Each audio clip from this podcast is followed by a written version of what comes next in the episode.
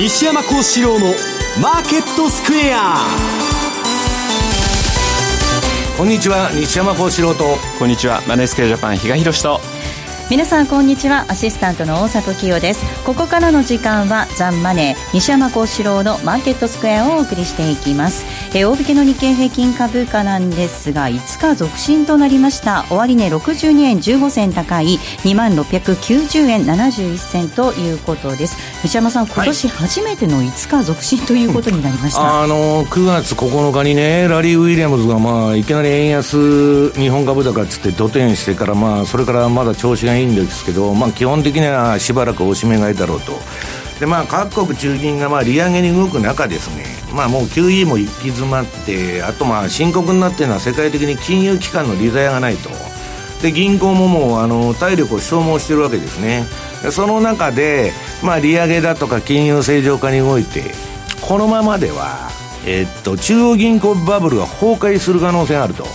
いう中でまあ、トランプがですね、まあ、民主党と組んで政策転換しまして、まあ、減税とボルカルールの撤廃ですね、これをまあ通そうとしていると。ね、そういう中で、まあ、今日の本題でもやるんですけど、まあ、新 FRB 議長が誰になるのか、えー、まあ、このトランプのボルカルールを通すというのもですね、まあ、減税や財源の問題があって、まあ、うまくできるのかどうか分かんないんですね、ただ今のところは、まあ、日嘉さんも言ってるんですけど、そんなことは考えてないと。目先のいいとこばだけ取って、まあ、相場やってるわけですから、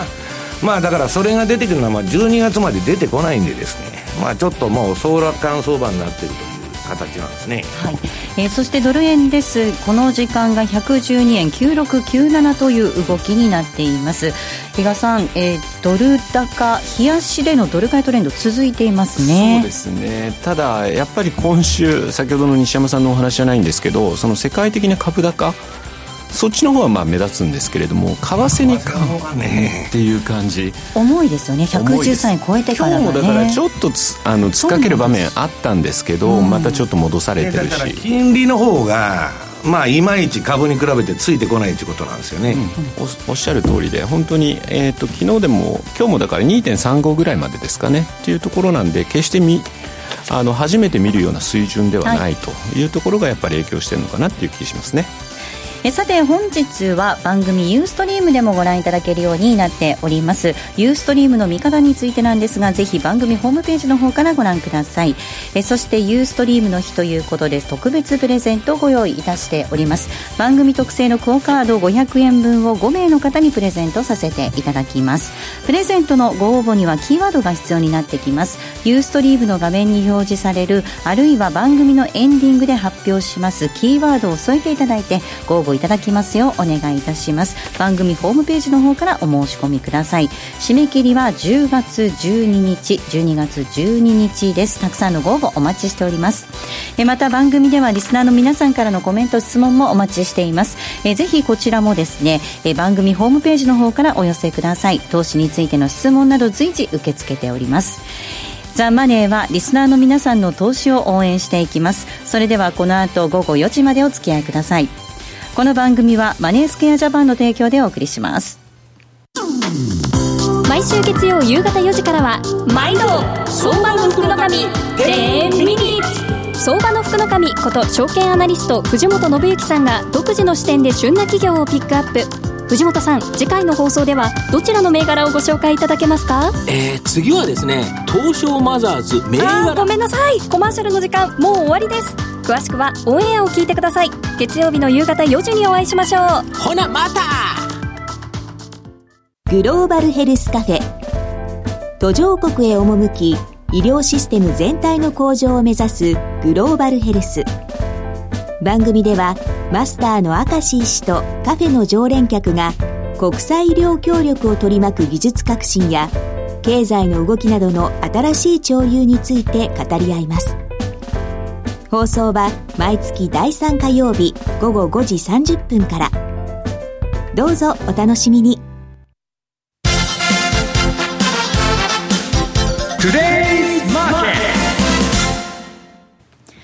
トゥデイズマーケットです。まずは今日のマーケットを振り返っていきたいと思います。大引けの日経平均株価、先ほどもお伝えしましたが、5日続伸となりました。5日続伸となるのは今年初めてで、2016年12月16日までの9日続伸以来の記録となりました。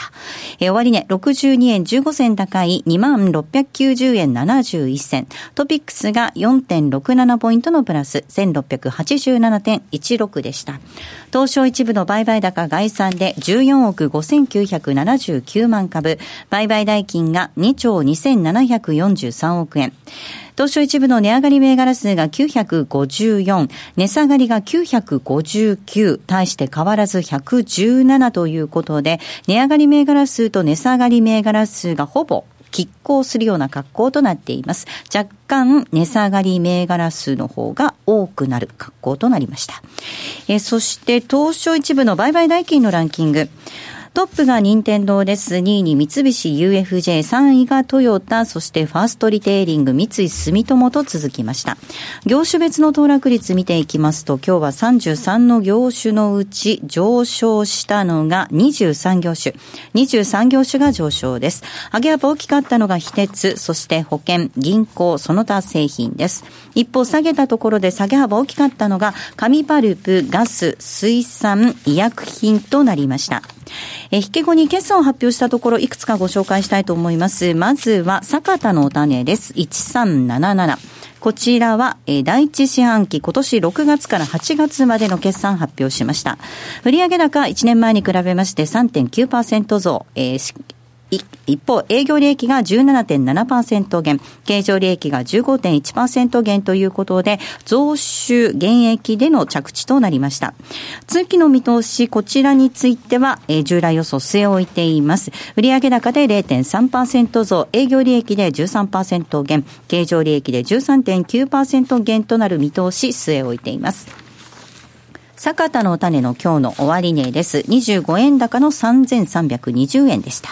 えそれから J フロントリテイリングなんですが、こちらは通期予想情報修正しましたので、ご紹介していきたいと思います。今年、えー2018年2月、通期の連結業績予想情報修正となりました。売上収益、従来予想が4690億円から4720億円に30億円の上振れです。営業利益445億円から490億円に、税引き前利益が447億円から、えーこちらが470億円に、えー23億円上振れとなりました。えー J フロントリテイリング3086です。今日の終値は変わらず1595円で大引けでした。続いて為替です。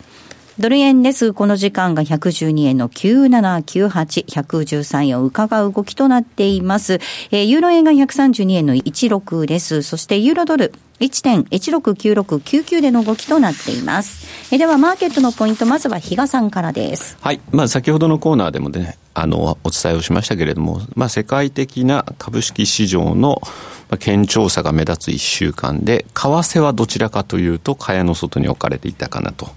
いうところ。確か先週のですね、最後のコーナーで、まあ、ニューヨークダウのちょっとチャートがダブルループになりかけてるのは面白いかもって言ったら、もうその通りになってたんで、まあそこでまた史上最高値更新。まあそれにつられて、えー日経225もですね、えーまああの2015年の6月ですかね、2万952円っていうのがあるんですけど、まあここも本当視野に入ってきてるなという感じ。まあ、あのただ一方で言うと、そのドルが買われてる理由、確かにその経済指標が強かったということで、あの GDP Now っていうのを持ってきたんですけど、一旦ですね、ちょっとあのハリケーン等々の影響で落ち込むんじゃないの？というふうに見られてたのが、出てくる指標がしっかりということで、ここに来てまた、まあ、盛り返しているというところもあってですね、まあそういう意味でドル買いになるのも分からなくもないんですけど、それ以外、どちらかというとその外野の部分もうるさかったかな。例えばユーロでいけばスペインのカタルーニャ州の独立問題。はいええこれもまた週末ままたいでもう一波乱ぐらいありそうじゃないですか。で、ユーロが売られてドルが買われる。あるいはイギリス、党大会ね。ごたごたしてますね、ドイツもね。はい、メイさんもなんかね、せっかくの晴れの舞台だと意気込んでたところ、なんかこう、喉がいろいろ絡んだりとか、あと、外野がいきなり飛び込んできてですね、まあ動揺したのかわからないんですけれども、そういう意味でちょっとレームダック化してきてると。いうような、その反動でドルが買われてるっていうんですかね。だからドルストレート見ると、非常にしっかりというか、また、あの、ユーロドルでは今、ユーロ売りになってるし、5ドルドルであれば、5ドル売りになってるし、うんはい、えー、ニュージーランドドルドルだったらニュージーランド売りというような感じ、その分でのドル買いというような動きもあったかなと。で、まあ、今日もですね、雇用統計だということでよく、為替の世界はその雇用統計を見てですね、はい、っていうような声も多かったこの1週間、様子見気分が漂ってるような、はい、あの、声もあったんですけど、はい、まあ今回、あのー、ハリケーンありましたよね、はい、今年も。その影響で、一応、NFP が8万人増ぐらい、だから前回までの約半分ぐらいに落ち込むんだろうというようなところを言われてるんですけども、とはいえ多分一時的なもんだろうねと。多少悪くてもね。えっと、ちなみになんですが、2005年9月にカトリーナっていうのがあったんですけど、はい、あの時は速報値で出たのがマイナス3万5千人。でも、最終的に終わってみれば、6万7千人っていうような形、プラスだったんですね。はい。っていうところなので、その辺のあれが残ってるんだったら、仮に悪い数字が出ても、まあ、一時的みたいな感じで、またいいとこ取りにのようなですね、受け止め方をしてくるのかなと。まあ、なんかね、この前9月26日にイエレンが出てきたですよ。アメリカ経済指標もいいし、労働市場もいいんだけど、実態を表してないって言っとるんです、イエレンが。うんだから、まあ、経済指標云々というよりも、今の世界の中銀がね、その中で物価も上がらないのになんで金利上げるんだと。それは、もうバブルを、このままほっといて低金利維持してやっといたら、バブルが走っちゃって、もうろくなことにならないと。いうことなんですよね。だからまあもう、経済指標自体はですね、なんかちょっと、うん、離れていくんじゃないかなと、私は思ってるんですけどね。なので、まあ、ちょっと今日も準備しましたけど、平均需給ですね、多分ここだけ、本当にまたプラスになってるのか、ここのところずっと横ばいなんですよ、2.5で。っていうところがあるので、動く要素としてはこの辺ぐらいが意識される。というようなところでですね、まあ、そうは言っても、だから、あの、この後番組でお伝えするかと思うんですが、結局何かその方向性が出てくるってことになると、そのイベントっていうのは、次の FRB 議長が誰になるのと、いうところが肝。なので、来週あたりもですね、その朝鮮労働党創建記念日、はい、10日に向けて、またリスクが高まるんではないかとか、あとは、まあ、ニュージーランドもですね、一応、総選挙の結果って、10月7日、明日、最終結果が出るんで、それを受けて第3党が、どっちにつくみたいなですね、連立の行方も気になるところではあるんですが、その時々の材料で一喜一憂するのみ。ということで、やっぱり、あの、今後の本当の相場の方向性を出してくるイベントっていうと、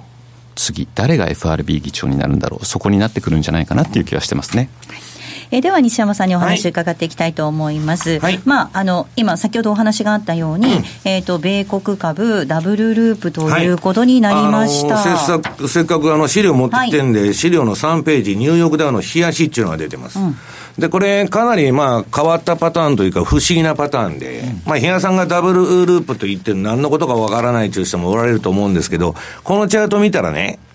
あの、標準偏差と ADX が低い位置から一緒に上がるときが、まあトレンドだと。売りにしても買いにしても。で、これ上がって買いトレンド出てたんです。で、一旦標準偏差も垂れてきて、ADX も垂れてきて、普通は調整相場ってジグザグのね、方向感のない、あれやるんですけど、その調整がほぼ横ばいで終わって、このボラティリティレベルの、まあ、あの、標準偏差のかなり高い位置から、さらに上がると。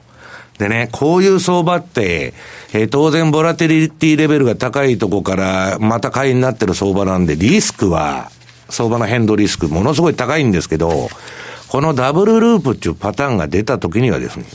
相場が暴走する可能性があると。うわーっと上行っちゃうとか、わーっと下行っちゃうと。いうですね、えー、型に今なってんですね。まあ非常に不思議なパターンなんですけど、まあたまにあるんですね、そういう大相場の時に。だから、これ今トランプラリーが去年のまあ、えー、10、11とあって、まあ日本は2ヶ月で終わっちゃったんですけど、アメリカはまあ10、11、1、2と2月までやった。これの第2弾があるのかどうか。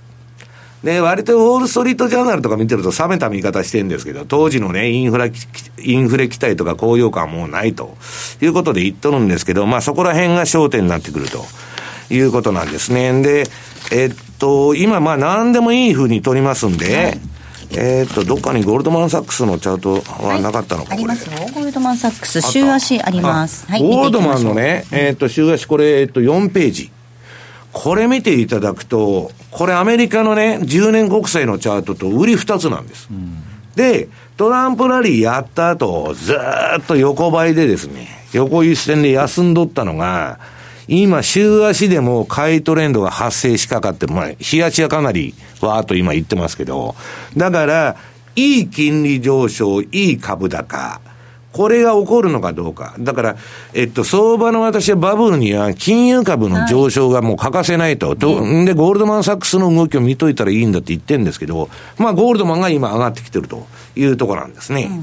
ただ先ほどお話があったように、イエレンさんがその実態、あの経済指標が実態を表していないということになるんだったとしたら、実体経済はまあ指標いくつかいいですけれども、決していいものではなく、結局株だけ走ってるっていうことになりますよね。だから当然ね、絶対的レベルからしたら低い、まあ金利、要するに利上げはしとるとはい言いながらめちゃくちゃ歴史的には低いわけですよ。で、その中で、ただこれ以上その状態を放置すると、バブルが走っちゃって、後のツケがですね、襲ってきたら大変だということで、どこの中央銀行もカナダもこの前利上げしました。で、イギリスは今、スタグフレーション、不景気の物価高になって、11月にまあ利上げするかどうかという話になってる。アメリカは、えーもう利上げに動いてますし、まあ12月まあほぼやるだろうと。で、ECB も出口を模索していると。そういう中でね、まあ日銀だけがまあ、そのやめないだろうとは言われてるんですけど、どこの中央銀行も利上げだとかね、はい金融正常化に走ったら中央銀行バブルが崩壊しちゃうじゃないかと。はい当然ですよね。中央銀行が値付けしてきた相場が、えー崩れちゃうと。で、そういう不穏なムードが漂って、今年の後半相場はね、まあかなり危険なあれだったんですけど、このトランプがですね、えーっと、共和党から民主党に寝返ってですね、はいえー民主党と組んで、えー減税と、えーボルカールールの撤廃をやるんだと。いうことでですね、にわかにまたそのトランプラリーのですね、えー今度は現実段階になんだと。まあ前はあの、やるやるって言ってて、ね、何もしなかったと。絵に描いた餅でしたよね、ええずっと。で、今もう絵に描いた餅なんです。要するに、減税の財源はないし、はいそれが議会を通るかどうかもわかんないし、で、ボルカールールはね、えーそもそもその、リーマンショックの反省に基づいてやってね、今のスタンレー・フィッシャーなんか激怒してるんですよ。それでもう辞任すると。間もなくですねで、イエレンもボルカールールだけは絶対、あの、緩和したらダメだと。そうすると、えーっと、イエレンというのは民主党審判なんですよ。で、そういう中でね、トランプが、その、このやろうとしていることは、そのトランプの政策を飲む FRB 議長、はいあるいは二つあるこのトランプのボルカールールの撤廃と減税のうちのどっちか一つは少なくとも飲むような人物が新 FRB 議長にならないといけないという図式になってるんですね。で、マーケットはまだそこまで考えてなくて、今とりあえずトランプは減税やるんだと、ボルカールールやるんだということで、まあ何でもいいとこ取り相場ですから、わーっと言ってると。で、債券の方はもうちょっと冷静で、いや、本当にできるのかと。いうことでですね、ちょっとその、そこら辺に温度差がかなりありまして、で、為替市場は債券マーケットに連動してますんで、まあ、いまいち動きがないということなんですね。その金利とドル円の動きの関係、比嘉さん、ちょっと見ていきましょうかね。はい。まあ、ちょっと資料持ってきたんですけどね、あの金利差とドル円というチャートがあるかと思うんですけど、相変わらずこれ10年債、金利差って10年債から2年債を引いたものなんですけども、相変わらずそれほど高くないんですね。どちらかというと下でくすぶってる。っていうことは別の見方をすれば、10年債の金利って上がってない。はいまあ、あのー12月は利上げするでしょうから、手前の2年なんかはそこに反応しやすいですよね。で、そっちは上がる。一方で10年債は上がらない。金利差は縮小するっていうことになるわけで、あのー実際だから今、2、3週間以内、29日の日にトランプさんは2、3週間で、あの、次の候補者、FRB 議長の候補者を、まあ、あの、出すよという話をしてたんで、まあ、それ見てからでも遅くないでしょうというのが、まあ、債券市場の見方なんじゃないかな。それゆえに、まあ、12月の利上げはマーケットも織り込んでるんですけど、来年以降って全く何にも織り込んでないっていうところになりますんで、果たして本当にここで、ウォルシュのような高派になってくるのか、どうなのか、はたまた、まあ、先ほど西山さん、まあ、イエレンさんの目っていうのはないだろうとは言ってるんですけど。イエレンがね、もし FRB 議長続投するとしたら、あの人12月利上げしませんよ。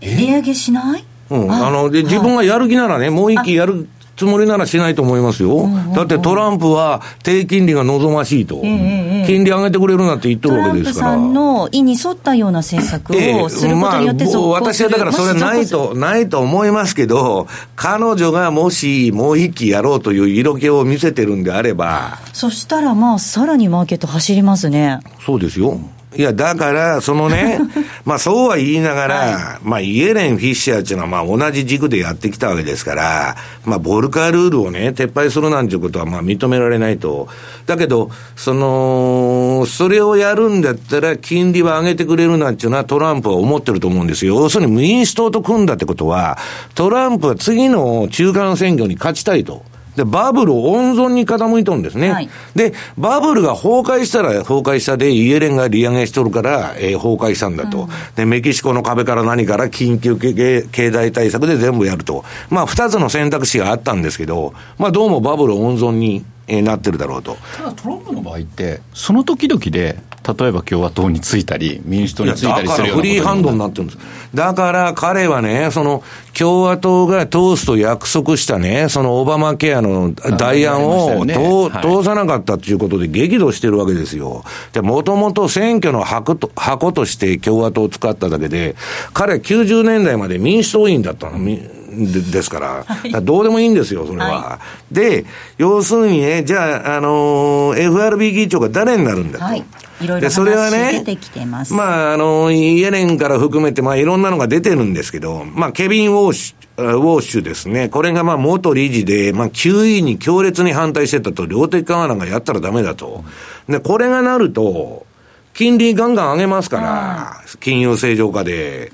えー、株式市場まずいんじゃないかって言い訳されたんですね。か、彼の報道が出た時にアメリカの金利上がったんですよ、一瞬ですけど、わーっと。で、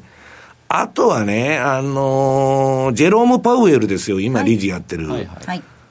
これなら、ちょっと恩恵じゃないか。パウエルっていうのはもともと量的緩和推進派っていうか賛成派なんですね。うん、いけいけどんどんと。まあ、今のイエレンさんの流れを組みそうですよね。はい。そういう意味では。はい。で、ただ、ボルカールーリに対してはね、その全敗とかそんなんは、ちょっと難色を示すんじゃないかと、さすがに。まあ、今のイエレンとかフィッシャーと一緒にやってたんですから。というのが、ウォール・ストリート・ジャーナルの観測なんですよ。だから、新議長が、その、ケビン・ウォーシュになったらですね、ちょっとこれはマーケット、あの、おかしくなると。いうリスクシナリオがあるわけです。で、まあ、パウエルだったら中立だろうと。いうことなんですね。で、まあ、ちなみに日本の方は今選挙やってるわけですけど、小池さんにな、が、まあ、あの、加藤がですね、安倍さんが加藤が、経済政策の部部分では、そんな変わらないと。ただ一つ、海外の、あの、外人税が見てるのはね、安倍さん消費税上げるって言っとるけど、こんな家計がね、消耗してる中で、大丈夫かと、消費税上げは。そういうまあ懸念はあるんですけど、経済対策はね、それで日銀の方針が変わるわけでもないだろうと。小池さんがなろうが、なろうまいが、あ、かと、あの、躍進しようが、しまいが、そこのところはあんま動かないだろうということになってるわけですね。だからまあ当面は、その減税だとかそういう案が議会を通るのか。これは12月ですよ。だからまたとしても先送りしちゃったんですから、ね、財政のその問題とともに、えー、年末まで、えー、先送りしちゃったと。で、あとは FRB 議長が誰になるかと。で、となるとですね、12月ぐらいがですね、いろんなまた騒がしいあれになってくると。いうことなんですね。だから当面、じゃあ今、目先で大丈夫だろうということでですね、えー、株式市場だけが走ってると。いうのがですね、今のあれなんですね。だから、まあ一番大きなトランプが民主党に、えー、いい顔して、で、今度は共和党にまたいい顔するかもわかりませんよ。あの人は、えー、その、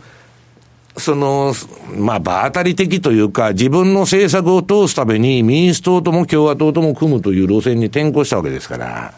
まあそこら辺が、だから逆に議会がね、それで黙ってんのかちゅう問題があるわけですよ、共和党の。あるいはラストベルトのトランプを支持した人たちが、その大きな政府みたいなね、えー、感じになってくると、どうなんだという、まあ、難しい問題あるわけですね。ねそんなうまいこといくのかっていうことですよね、す、え、べ、てに関してね。はい、まあ、本当にその FRB 議長誰になるのか、政策スタンスも含めながら見ていかないといけないですね。ここまではトゥレーズマーケットをお送りしました。大岩川源太の投資カレンダー実践塾。2017年10月号は大手投資家の思惑で投資が難しくなる10月の投資スタンスをズバリ提示して好評発売中。DVD60 分価格は税込7560円。別途送料をいただきます。お申し込みは0335954730ラジオ日経通販ショップサウンロード。またはラジオ日経ネットショップサウンロードまで。毎週金曜夜更新。和島秀樹のウィークエンドストック。私和島がファンダメンタルズで注目銘柄分析。福永博之がテクニカルでマーケットを徹底検証。さらに注目イベントの解説や皆様からの個別銘柄リクエストにもお答えします。1週間のマーケットトピックが丸分かりで月額税別476円。詳しくはウィークエンドストックの番組ホームページをご覧ください。当たったら褒めてねトラリピーボックス。トラップリピートトラップリピート。僕の名前はトラリピー。トラップリピートトラップリピート。それを略してトラリピー。ト M2J トラリピボックスのコーナーです。このコーナーでは FX 取引の考え方について、えー、リスナーの皆さんからいただいた質問を紹介しながら進めていきたいと思います。今週もたくさん質問いただきましてありがとうございました。まずは、えー、こちらの質問を紹介したいと思います。うっかり一票ゆっくり後悔さんからいただきました。まあ先ほどあの日本の選挙についてのコメントもありましたけれども、えー、今回の衆院選の報道を見ていると、政権与党の政策より小池さんのパフォーマンスや音喜多氏の、えー、離党が大きく取り上げるな、取り上げられるなど、いつも、いつもにない、えー、馬鹿げた白熱ぶりを見せているのですが、マーケットは安定しているように思えます。西山さんの周辺のファンドマネージャーの方々、衆院選をそんなに重要視されていないのでしょうかというふうにメールいただいています。いや、もうそもそも小池さんと安倍さんって同じじゃないですか。で、どっちがかとは枝野さんとこが対象したらね、これはまあ変わりますよ。なので、同じなんだもん。自公との連立も排除しないみたいなこと言ってましたからね、まあ、だから連立になった時の、それはね、キャスティングボード握りたいとか、あの人も計算づくでそこら中張り巡らしてやってるんですけど、それもさっきのトランプの話と同じで、ね、そんなね、あれもこれも全部うまくやろうみたいなね、ことで、本当に墓穴掘らないで大丈夫なのかという問題あるわけですよ。肝心なとこぼやっとしてますしね。うん、いや、抽象的なんですよ、全部言ってることは。うん、だからその時になったら考えますっていう答えだけなんですよ。ただね、その、それを小池さんが躍進しようが、その何しようが、今の日銀の政策が変わるのかと。言ったらですね、これはあのアングロサクソンのカナダだとかイギリスだとかね、そのアメリカが今、出口に出ていくときに、日本に QE をやめさせたら大変なことになるじゃないですか。いつまででもやっとくっていう話になってるわけですよ。日本だけは。ええだから、そこのところの構図は崩れないだろうと。まあ今すぐやめ、やめたら大変なことになりますからね、日本も。だから、まあ財政の問題が、えっと、安倍さんがあれ出てきて言ってたのかな、長期金利が3、4%になったらもう厳しいと。安倍さんちゃんと分かってるわけですよ。金利上がったらアウトなんですよ、日本は。まあ世界中そうなんですけど。だから、金利が上がらないうちは追加緩和でも何でもね、もう、あらゆることができるんですけど、インフレになったらもう世界中万歳なんです、今は。だからまあそういうところはまあ安倍さんなかなかよく分かってるなというふうに私は聞いてたんですけどね。もう財政は、えっとね、今まあ IMF とか世銀とかいろんなとこがね、日本の財政いつまで持つんだと。で、今のその垂れ流しになるわけですよ。その、えー、毎年借金してうんぬんで、と5年ぐらいね、まあ持つだろうけど、その後危ないんじゃないかって言われてるわけですよ。だそういう中で財政再建をするためにアベノミクスやってるんですけど、まあそれが今のところまあなかなかうまく機能してないと。でまあ日本のはまあ、あのー、そういうことで経済は変わらないだろうと。だまあトランプの、トランプというかアメリカの方ですね。うん、で、政治で言えばもう世界中液状化が始まってますんで、イギリスからね、何から、まあスペインの方も肩、あの独立運動が出てますし、まあこれはですね、まあこのグローバリゼーションっていうの終わって、あの、まあトランプはね、なんだかんだっつって、まあ結局ナショナリストの運動をやってるわけですよ。で、世界中その傾向が強まってきて、まあ内向きになってですね、まあ自国さえ良かったらいいと。まあ為替で言うとその答えは通貨安なんですけど、まあみんなが通貨安やってたら、それもね、二国間の交換レートなわけですから、差がつきようがないわけですよ。だからまあ、ちょっと難しいんですけどね、まあ日本の方はそんなに外人気にしてないと、ただ自民党があんまり票を減らすとまずいと思ってますね。あの比嘉さん選挙とその株式マーケットのアノマリーってよく言われますけれども、はい、これ、結果がまあどうなるかにもよるますが、結果出た後ちょっとなんか怖くないですか、まあ、とはいえですね、うん、意外としっかりしてるっていうデータもあったりするんですね。うんうんうんはい、なので、それこそ本当にどれだけ票を取れるのか、今回、あの安倍さん、過半数っていう、割とハードル低めに言ってましたよね。いや、だから小池さんがつことは、結論から言うと、勝つっていうか、票を回すことは良くない。要するに、日経平均ってね、どうやったら上がるのかと。中曽根さんの時、小泉さんの時、今度の安倍さんの時、長期政権なんですよ。だから、今の安倍さんが延命しないとですね、まあ、あんまり、まあ、あの、状況としては良くないということなんですね。ただ、その時にもし FRB の次の候補者が出てくると、ねまね、ちょうど2、3週間というと、その辺でまたね、出てきそうな雰囲気なんで、そことの絡みじゃないですかね。10月、荒れそうですね。場合によってはですけれども。いや、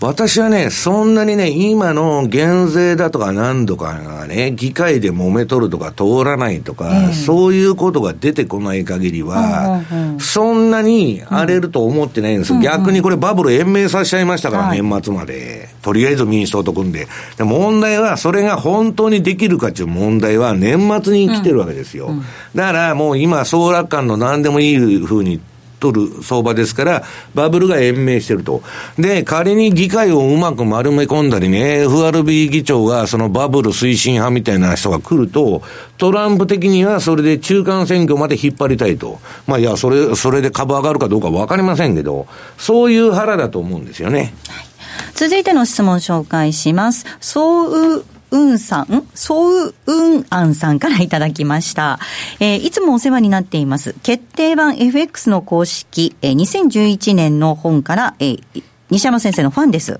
DVD すべて揃えております。といただきました。え今日は1分の標準偏差ボラティリティトレーディングについて質問させてください。まあ、あの、ちょっと、あの、実はですね、長いメールをいただきましたので、ちょっと私、あの、省略して紹介させていただければと思うんですが、ある飲食店で、あの、1分足を使った標準偏差ボラティリティトレードをしてらっしゃるという方の話を耳にしましたと。飲食店で。飲食店で。はいはい、で、そのどっかで要するに聞こえてきたと、はい、聞こえてきたと。で、それはどうなのかと。1分足なんて今まで見たことがなかったそうなんですね。で、ただ、えー、数万円で遊んでみると、えー、スプレッドの狭いドル円とユーロドルで1分足のボラを見ながらやってみたら、まあ、忙しいんだけれども、えー、なんとか利益を取ることができたと。まあ、ただちょっと疲れましたというふうにおっしゃっていて、で、あの、西山先生確かに足の時間何でも通用するとおっしゃってたんですが、うん、こんな手法本当に成立するんでしょうか、はい、教えてくださいということです。通用するんですけど、私はもうね、その1分足とか短いのは進めてなかったんです。なぜかというと、通用するんですけど、ノイズを拾うんですね。1分とかあまりにも短すぎると、ティックとか、その、なんか突発的に乱高下したり、ニュースで、はい、そういうノイズを拾っちゃうんです私は今ね、その自分で、えっとね、2000年以来、ちょっとプログラムというか、アルゴリズムトレードにすごい今凝ってて、毎日そればっかりやってるんですけど、やってることはいかにノイズを減らすから。はい、ええ、間違ったこともコンピューター教えてくれるんで、はい。で、1分足とかね、まあ短い足になるほどノイズが少ないと。ただし、まあ私の周り見てるとですよ。短いほどノイズが多いんですね。あんまり短いとね、はい、ただまあ、大札さんなんて1時間以下の足でずっとやっててね、毎月きっちり儲けていくというね、もう本当に成長したっていうか、うまくなったの。本当ちょっとずつリスクが取ってね、その絶対的な金額がと,、ともかく勝てるトレーダーになったわけです。だからそういう意味では、まあ、その、私は一本足でやるのも構わないんですけど、まあ、ノイズは拾いやすいですね。で、私はね、その短いって言ったって、まあ、大体15分とか、5分、5分はよくやるんですけど、はい、気分転換に。ええ、まあ、1本じゃあんまりやらないんですよね。ただ、理屈は、私は優れたトレードシステムっていうのは、1本であれ、5分であれ、30分であれ、週足であれ、月足であれ、で、どんな商品でも。パラメータを一切変えないで、すべての市場に、えー、拡張できるのが優れたシステム、システムだと私は思ってると。で、このトレード手法が優れてるかどうかわからないけど、少なくとも私は30年間それをメインにやってきたと。いうことなんですね。あとは体力と相談しながら、ね、だから体力がなくなってきてるんで、最近コンピューターに、まあ6、7割方ですね、そのアルゴリズムって自動売買の方に移管してるんですけど、それをやると、ノイズを拾ってくれるんですよ。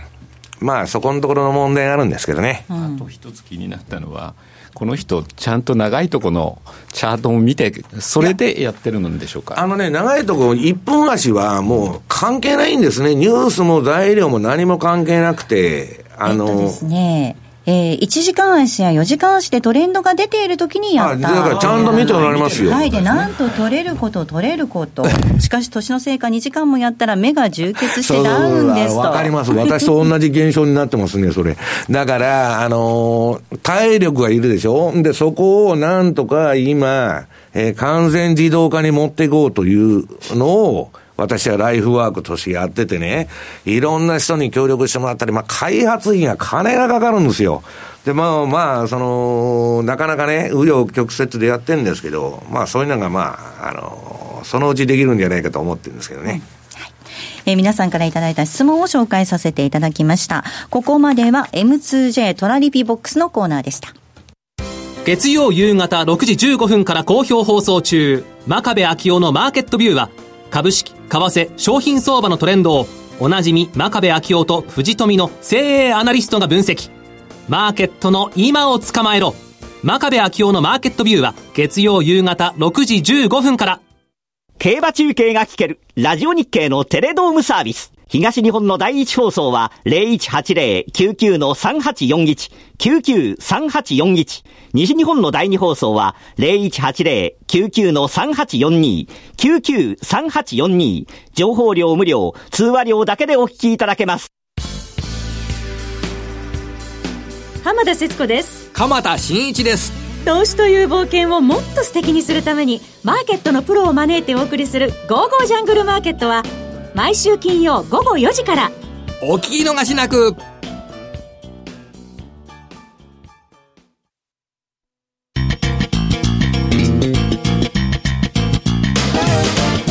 西山幸四郎のマーケットスクエア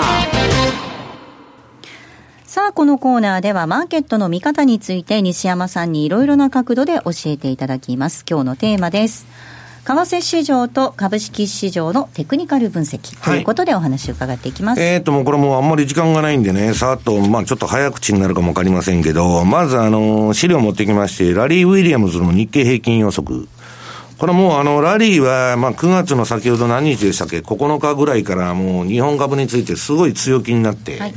で、円安だと、もう、あの、え、それまで円買いってたんですけど、もう土点だと。いうことで、で、このトレンドっていうのはですね、結論だけ言っちゃいますと、これまあ有料レポートだからあんま言えないんですけど、ちょっと長く続くと。だからバイオンディップじゃないですけど、おしめ買いがいいんだと。まあ言っとるんですね。で、一方で S&P500 の先物予測っていうのは出てるんですけど、これは間違えましたと。はい。えー、っと、これ、まあ、7の順、年の循環から何からね、まあ、サイクル的なもので、あんまりまあ、良くないだろうと。まあ、あのー、8月までは強気だったんですけど、7月。で、私はね、長期の見方で株は暴落するときに買う商品だと思ってるんで、もうあの、9年来のね、リーマンの後のポジションは長期ポジション全部手締まったと。で、さっきの話じゃないですけど、1分足じゃないですけど、私も5分足から4時間足から30分足から今、米株の個別銘柄をですね、標準偏差ボラテリティトレードでドタバタやっとるんです。はい、もうめちゃくちゃ疲れる。はい、で、まあ、そういうことをやって、えー、これからのバブルにはね、最後まで付き合ってると危ないんで、もうトレンドに乗っていこうと、その時、その時の、はいうん、考えてるんですけどね、これまあ、ラリーが言っとるのは、えー、っと、これ先ほど私が説明しましたように、バブルが延命しますから、これね、あのー、IBM だとかなんだとか落ちてきても、また他のが上がってくるとかね、うん、その、スーパー的な IT 株が上がってくるとか、あるいは、えー、先ほど言ったゴールドマン。金融株が、その、えー、資産売却もするし、その利上げもするっちゅうんで、吹いてきたりですね、まあ、いいとこ取りの、総価的な循環相場になってるんですよ。で、これはラリーは、うん、まあこれ先ほどダブルループも紹介しましたけど、はい、かなりまあ強いと。目先はね。うん、だから私が言ってる12月までは、まあバブルがちょっと延命してもおかしくないんじゃないかというのが、まあ、あの、あれなんですね。はい、株式市場はい。で、今日持ってきたのは、そのラリー・ウィリアムズが1980年代に使っ作って、はい作った順張りシステム、トレンドフォロー。で私はまあ30年来これを使っとるんです。で、これはね、あの、かなりリスクを取るんです。リスクを取るっていうのは常に買い持ちか売り持ちか、常にポジションを立てておく。はい。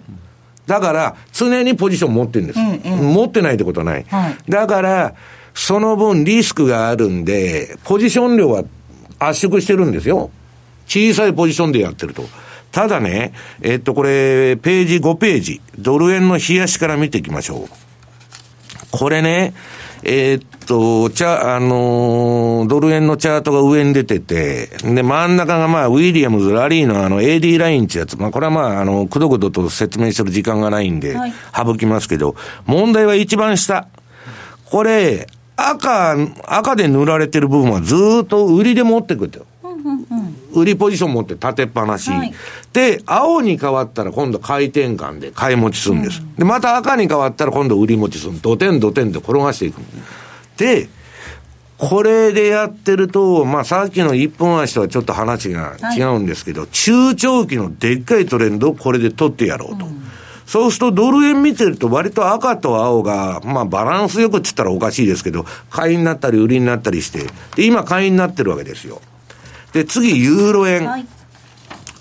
これは素晴らしいトレンドで、まあ、この4月ぐらいから、もう買い持ちで、うん、上げっぱなし。はい、だからね、そう、私が、その、考えてるのは、相場っていうのは、でっかい相場を取らなきゃいけないんだと。うん、で、乗り損ねたっていう人が多いんです。うん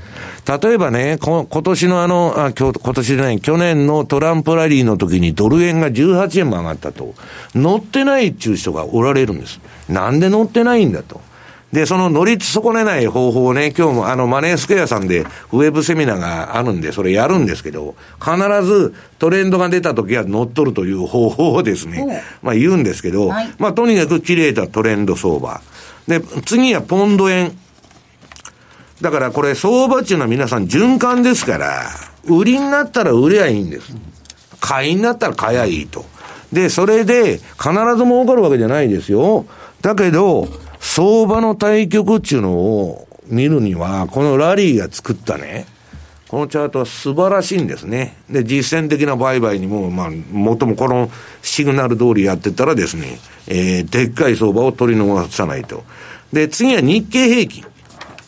これドタ、これはですね、割と茶ぶつきがあるというか、ドタバタドタバタ赤になったりね、青になったり、だから